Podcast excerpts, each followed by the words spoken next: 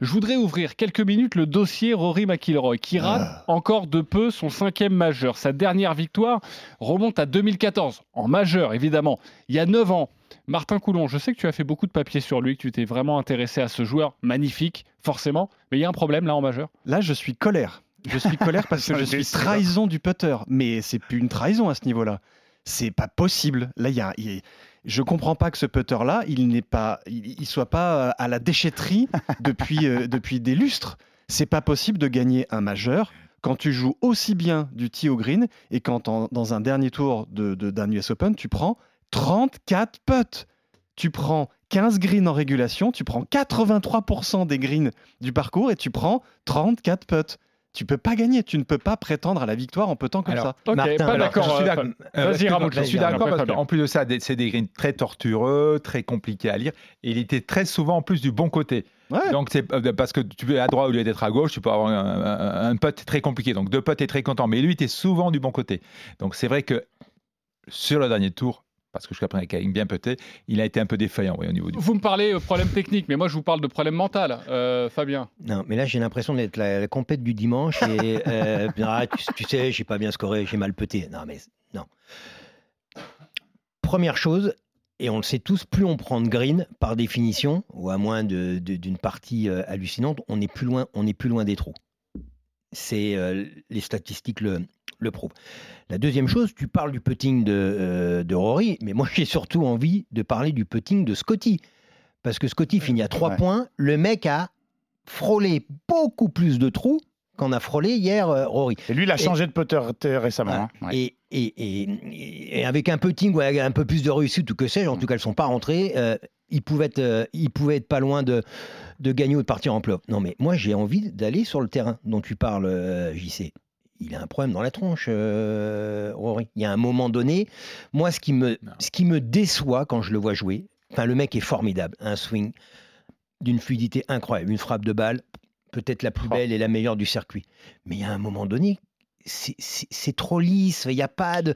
À aucun moment, on l'a vu offensif. Et moi, je. il y a- y a Quoi un- Fabien, je peux pas. Attends, peut attends, pas dire attends, ça je termine, Au départ, je termine, je termine. Mais il- Sur les, non, mais je veux dire, Non, mais sur les pas mises en jeu. Il a sur les mises en jeu, c'est même pas qu'il a été offensif, il a, fait- été agressif et il, Non, a, il- il a pas raté non, un fer alors- euh, quasiment non, pas. Ah, moi, je l'ai trouvé impressionnant. non, non, Ah oui, oui, oui, oui. Alors, Je fais juste la parenthèse, je, te redonne la parole terminer. parce que tu parles d'un problème mental. Moi, souvent, je l'ai vu déchirer au départ dans les majeurs, dans les derniers tours. Alors, avec la frappe de balle qu'il a, effectivement, le gars, quand il s'égare, c'est carnage. Moi, tout le week-end, j'ai vu Rory planter le tee, se mettre à l'adresse et claquer des espèces Enfin, il a fait son job, de quoi. pois chiches.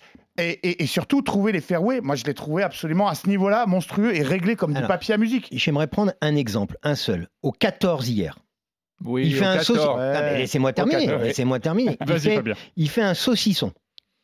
D'accord? Il est pas loin de la tribune. Il est dans un rough plutôt grillé. La balle n'était pas, la balle était pas si, enfoncée que ça. Et à un moment donné, il fait un lay-up, donc tu en parleras tout à l'heure, euh, Ramucho. À un moment donné, tu as envie de gagner un majeur ou t'as pas envie de gagner un majeur? Et avec la, Non. avec la puissance, avec la puissance qu'il a, avec euh, un coup de fer 4, un coup de fer 5, mais il peut aller, il peut aller chercher le, le green, aller chercher le Je birdie. suis pas et pour certain preuve, qu'il a un il fait une qui erreur lui- colossale qui lui permet. puisqu'il fait un lay-up pour sortir avec un bogey. Donc à un moment donné, c'est où, où tu dis, OK, là j'attaque, je change ma stratégie, euh, j'y vais, je vais chercher mon birdie, coûte que coûte, je veux gagner ce majeur. Et en fait, il a plus, je suis certain, été conservateur en se disant, je joue mon jeu. C'est lui qui va craquer. Il va craquer, il va craquer Exactement, derrière, bien sûr. Exactement. Ouais, mais vous me donnez raison. Bah, justement, est-ce que tu peux Ramucho. pas mettre ça Non, sur le compte de l'expérience Je pense euh, qu'il fait le bon choix sur le second coup parce que je pense pas qu'il ait un très bon lie. Parce que vu son grand jeu, s'il y avait un lie à peu près correct, il aurait cherché le green.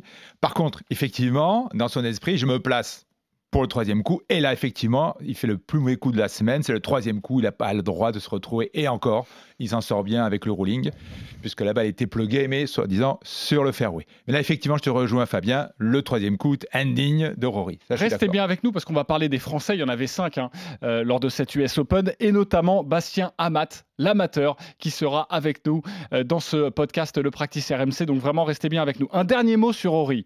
Voici ce qu'il a déclaré après euh, ce quatrième tour. Déjà, il faut savoir une stat. hein. C'est la 33e fois consécutive que Rory quitte un majeur sans soulever le trophée. Ça fait donc 9 ans. Voici ce qu'il a dit. Quand je gagnerai enfin ce premier majeur, ce sera vraiment... Ce sera vraiment cool. En fait, je veux bien passer 100 dimanches comme celui-ci Ah oui. pour mettre Ouais. la main sur un autre trophée en majeur. Bon du autre, stade, il faut quand même rappeler parce qu'évidemment, on lui tombe dessus parce qu'il y a ouais. évidemment un tropisme. Tous les journalistes du monde entier, euh, à commencer par Martin Coulon, veulent qu'il euh, regagne en majeur.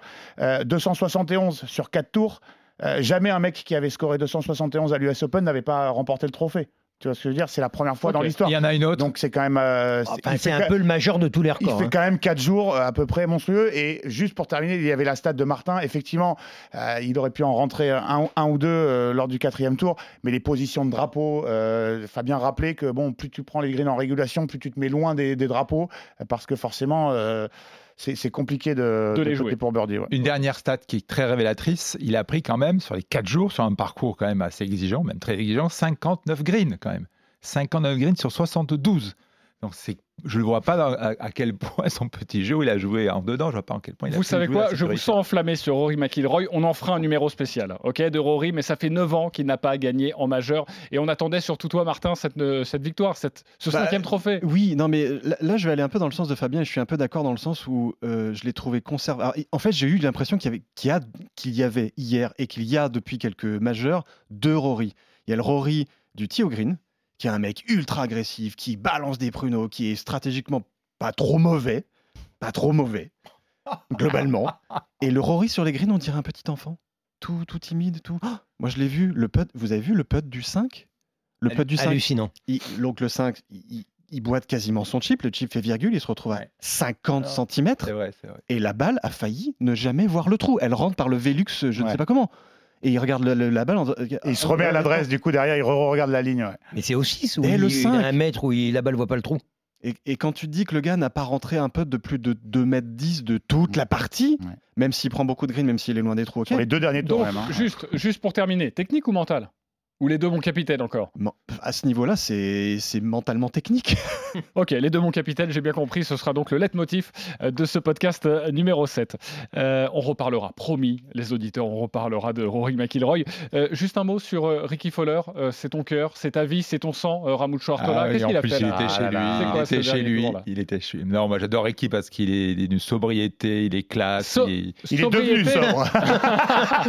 Ah, Quand je le vois, c'est est- pas le premier mot qui me saute. Ah euh, si, si, si, si, Non, dans son comportement, par rapport à dans son ses débuts- comportement. Et j'ai trouvé un peu, un peu triste quand maintenant, derrière ses lunettes, tout ça, je le reconnais pas. Mais c'est vrai que hier, eh ben, il, a, il était en dedans, quoi. Il n'y a pas eu un seul coup qu'il a lâché, il était toujours au recul, des putts jusqu'au départ, enfin des putts.